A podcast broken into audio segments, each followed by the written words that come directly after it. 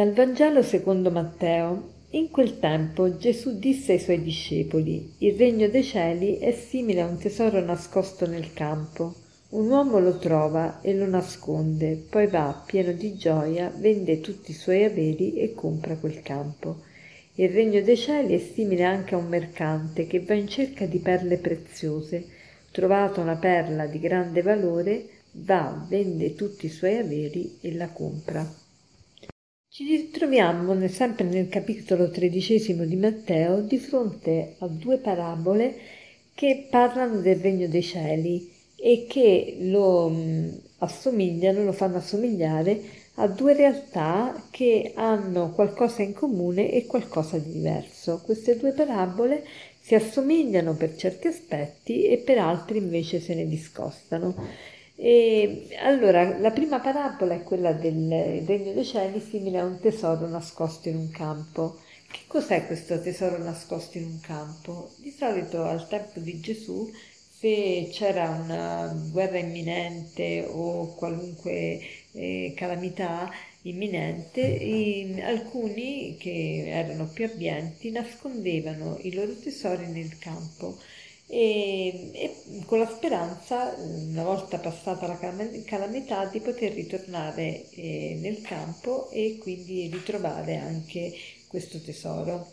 E succedeva molto spesso che il campo venisse eh, poi nelle mani di un nuovo proprietario, il quale era ignaro di questo tesoro nascosto.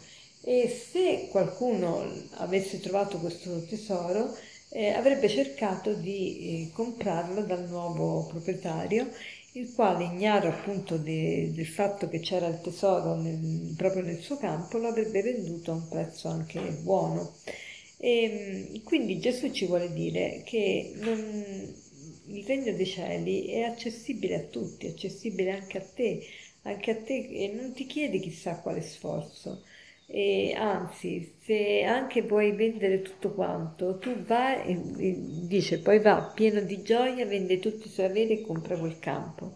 Ecco, è talmente contento di eh, prendere questo tesoro che anche dare tutto non gli sembra tanto. E poi eh, il regno dei cieli è simile a un mercante che va in cerca di perle preziose. Ecco, primo, la prima parabola e colui che trova questo tesoro non è che stava andando in cerca del tesoro, lo trova per caso, cioè potremmo dire che nel primo caso eh, Dio si fa trovare dall'uomo senza che l'uomo faccia chissà quale ricerca. Nel secondo caso, la seconda similitudine ci parla invece di uno sforzo da parte dell'uomo di cercare Dio, perché dice il regno dei cieli è simile anche a un mercante che va in cerca di perle preziose. Trovata una perla di grande valore, va, vende tutti i suoi averi e la compra.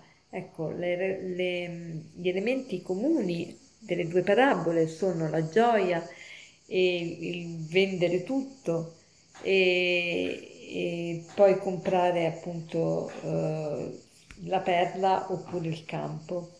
Invece gli elementi che sono diversi, l'elemento principale che è diverso è che nel primo caso uno si imbatte nel tesoro, nel secondo caso cerca la perla preziosa.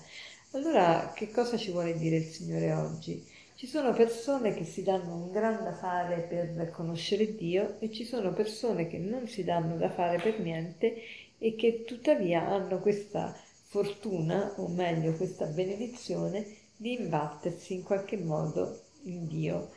Però tutte e due le categorie di persone a un certo punto devono fare una scelta, devono vendere tutto, vendere tutto, eh, mettere tutti i propri averi per comprare o il campo o la perla preziosa.